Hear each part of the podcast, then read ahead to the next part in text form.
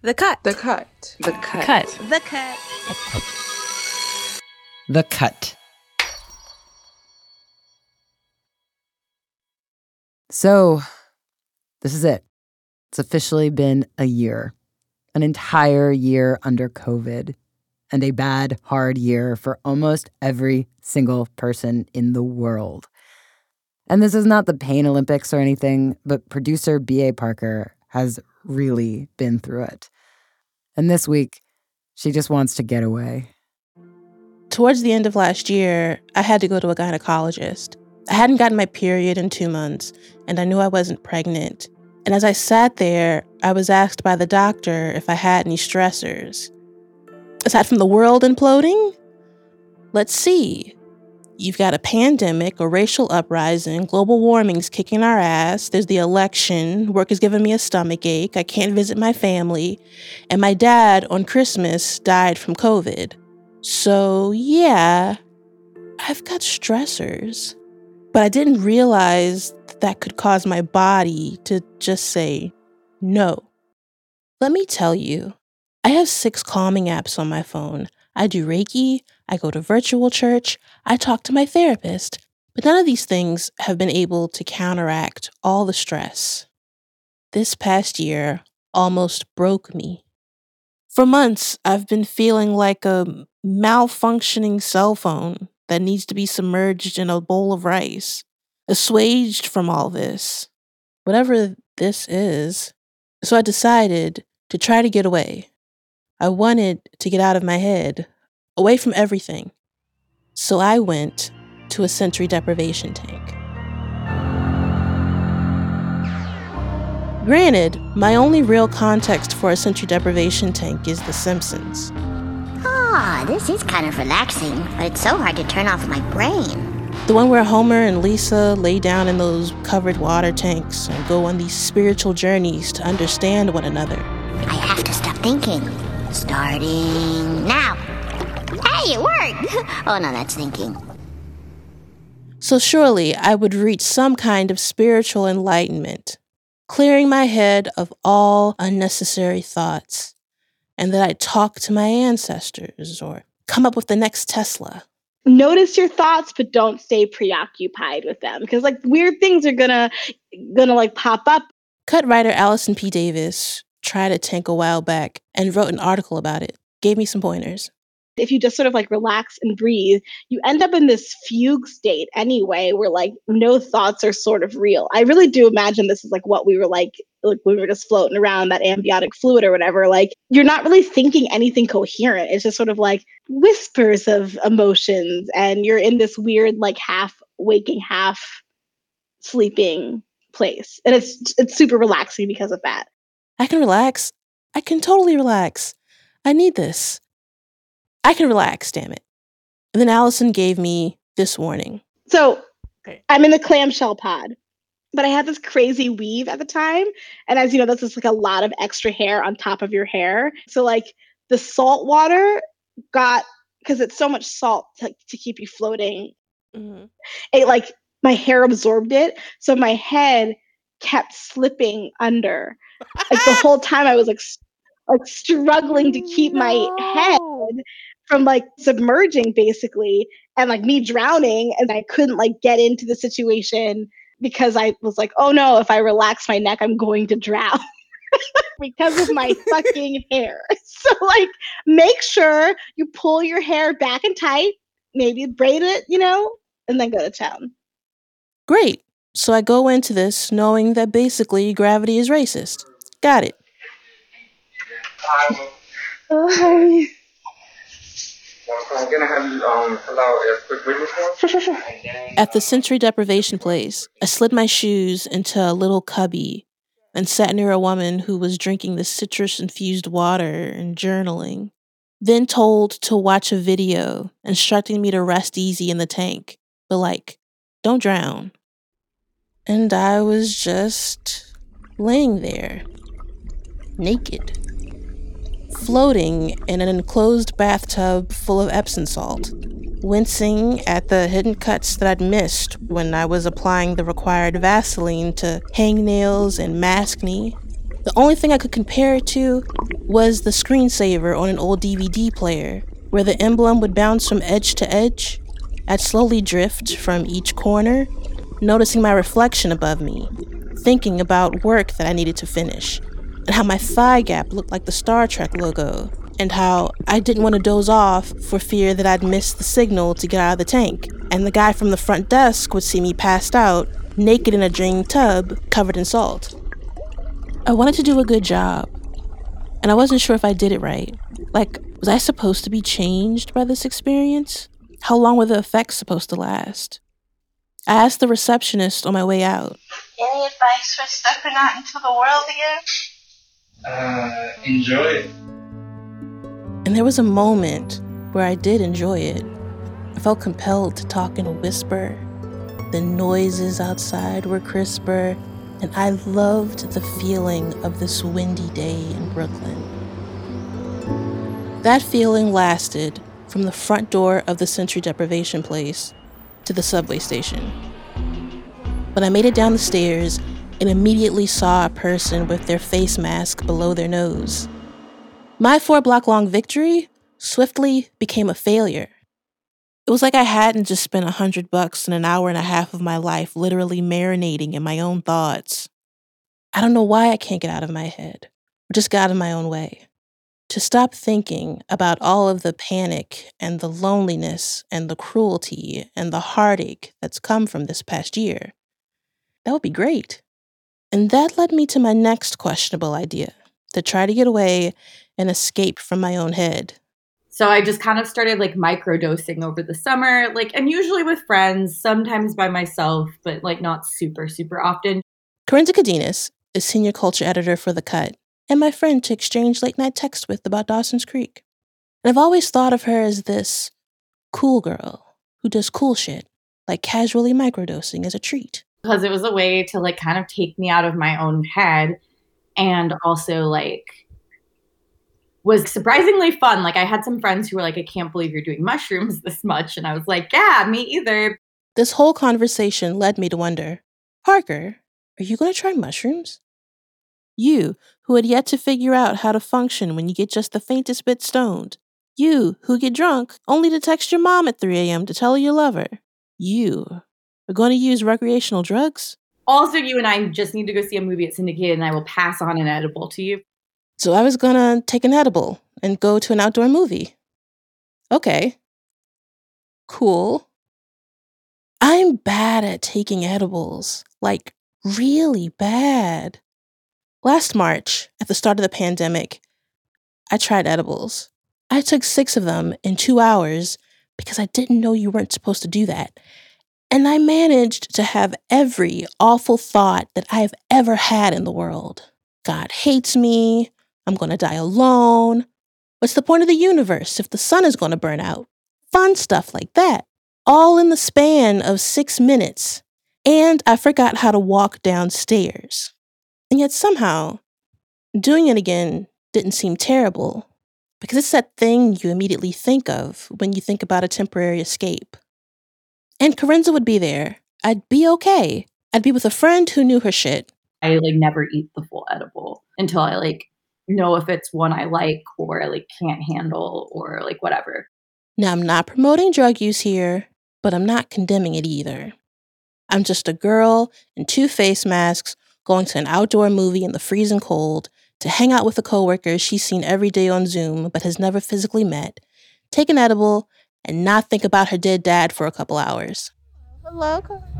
Hi. we watched Hitchcock's Vertigo, and Kerensa gave me a tiny edible, like a Thumbelina piece of a cookie. You get the one with the little tiny bit of frosting on it. Like, oh, well, I haven't tried this one. Mm, tastes like weed and it was a slow burn. The subtitle scared me.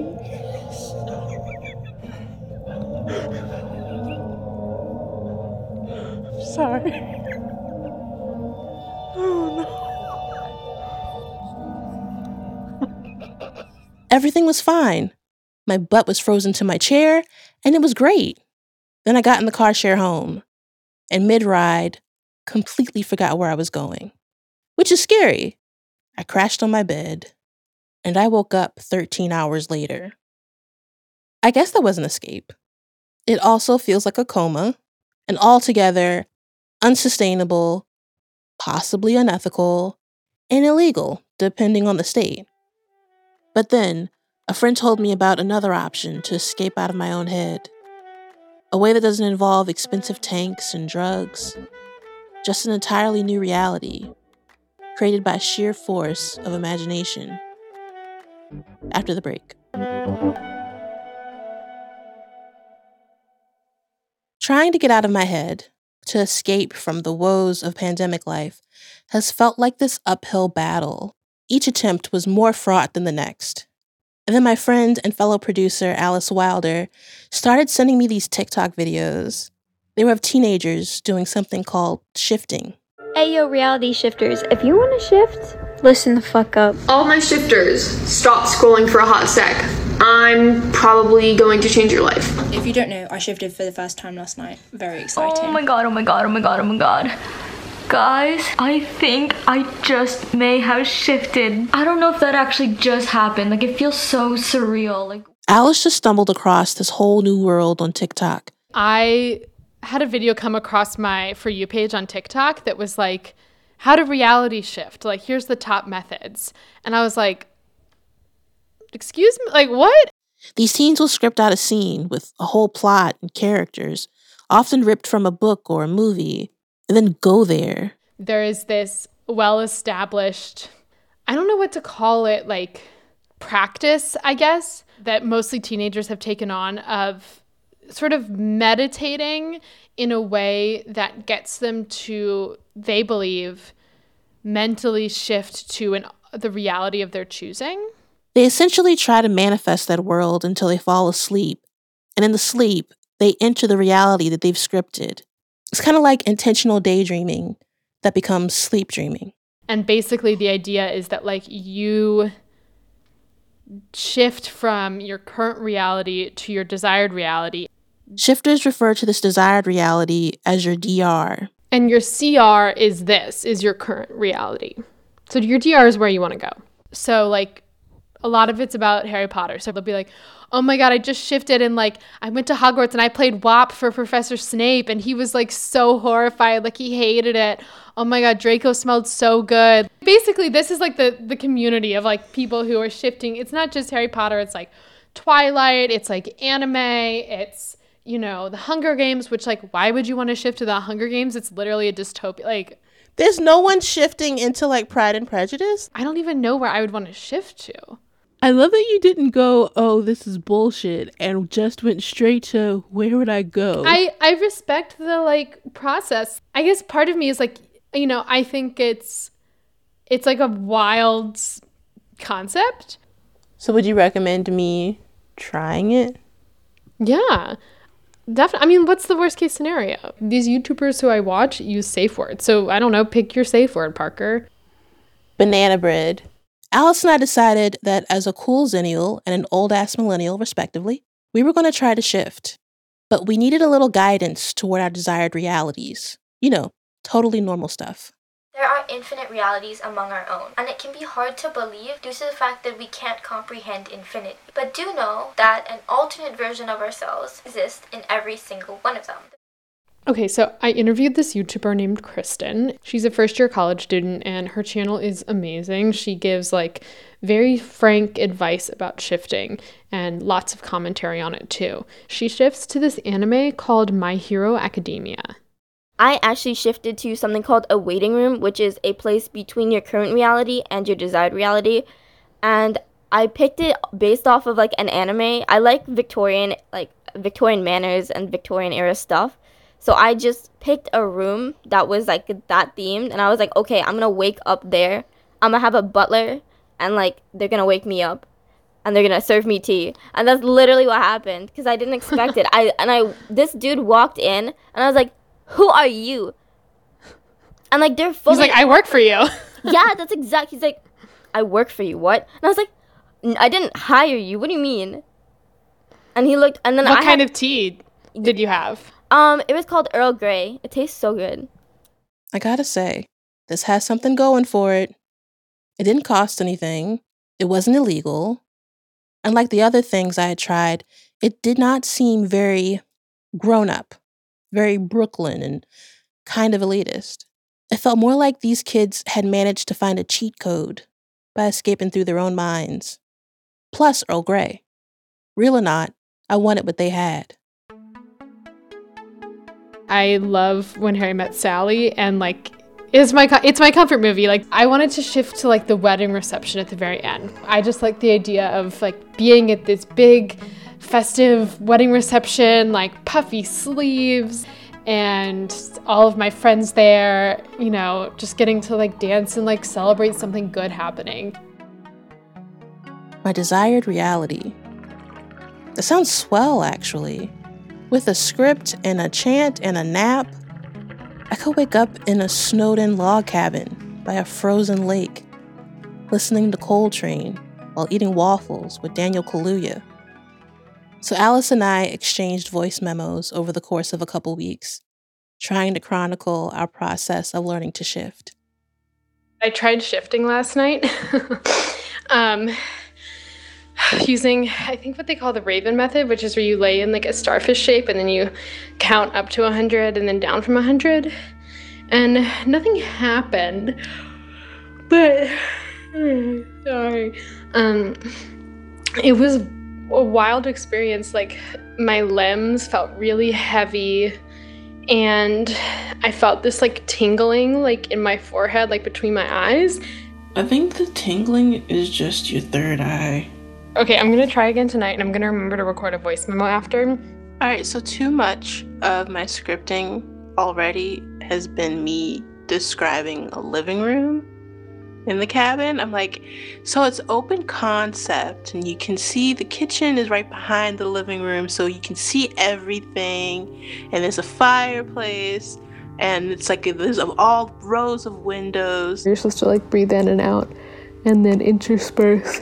Um, affirmations like I have shifted, I'm in my desired reality, I can smell my desired reality, like I can, you know, when I wake up, I will be in my desired reality. So, yeah, I did not. I did not shift, and then I was like frustrated that I was not shifting. So I have my script next to me, and I'm gonna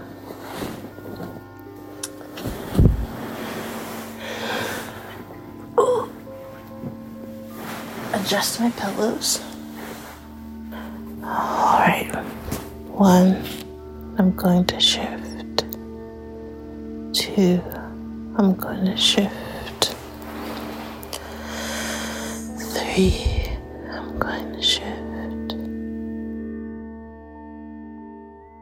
Do you like this reality? No, not at all. I I absolutely do not like it. You know, in this life, I can't really be what I want because I don't really know what I want. Everything here just seems so boring. It's always been boring to me and like monotone.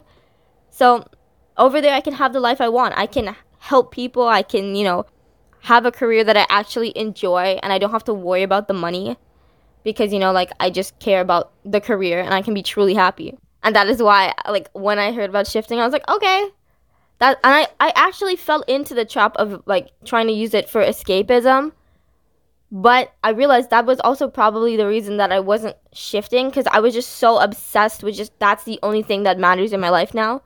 And you try to literally escape this reality. I think a mm-hmm. lot of people automatically trying to cancel out this reality and you can't do that. Like this i mean this world is hella traumatic if i do say so myself. You have to accept it in order to move on or to be able to go wherever you want. All this time I kept thinking about ways to escape. And that somehow was preventing me from actually escaping. I was so focused on needing to get away to my desired reality now, because then this past year can finally fade away. What I'm actually looking for is something smaller, something that looks a lot like relief. It's been a year. Over 500,000 are dead in the US and none of us have had time to grieve. So focused on the future when restaurants and movie theaters can open at full capacity that we haven't been allowed to just sit in the loss, to process what is ongoing. I have to face my current reality every day, and it sucks. And I think trying to figure out what can sustain us right now is a noble pursuit. Because I need something. We all need something. And even if the tank, the edibles, and the shifting didn't quote unquote work for me, at least I got a nap out of it. Mm hmm. Mm hmm. This episode was written and produced by B.A. Parker, along with the Cut team Allison Behringer, Jasmine Aguilera, and me. Executive produced by Stella Bugbee and Hanna Rosin, with editorial support from Nishat Kurwa. Mixed and scored by Brandon McFarland. Special thanks to Alice Wilder, Kerensa Cadenas, Marion McCune, Patrick De Silva, Dr. Inga Saifa Grinka, and Rochelle Au. We are a production of The Cut and New York Magazine. Subscribe today to support all of their work at thecut.com slash subscribe. I'm Avery Trufelman. Thanks for listening. Mm-hmm.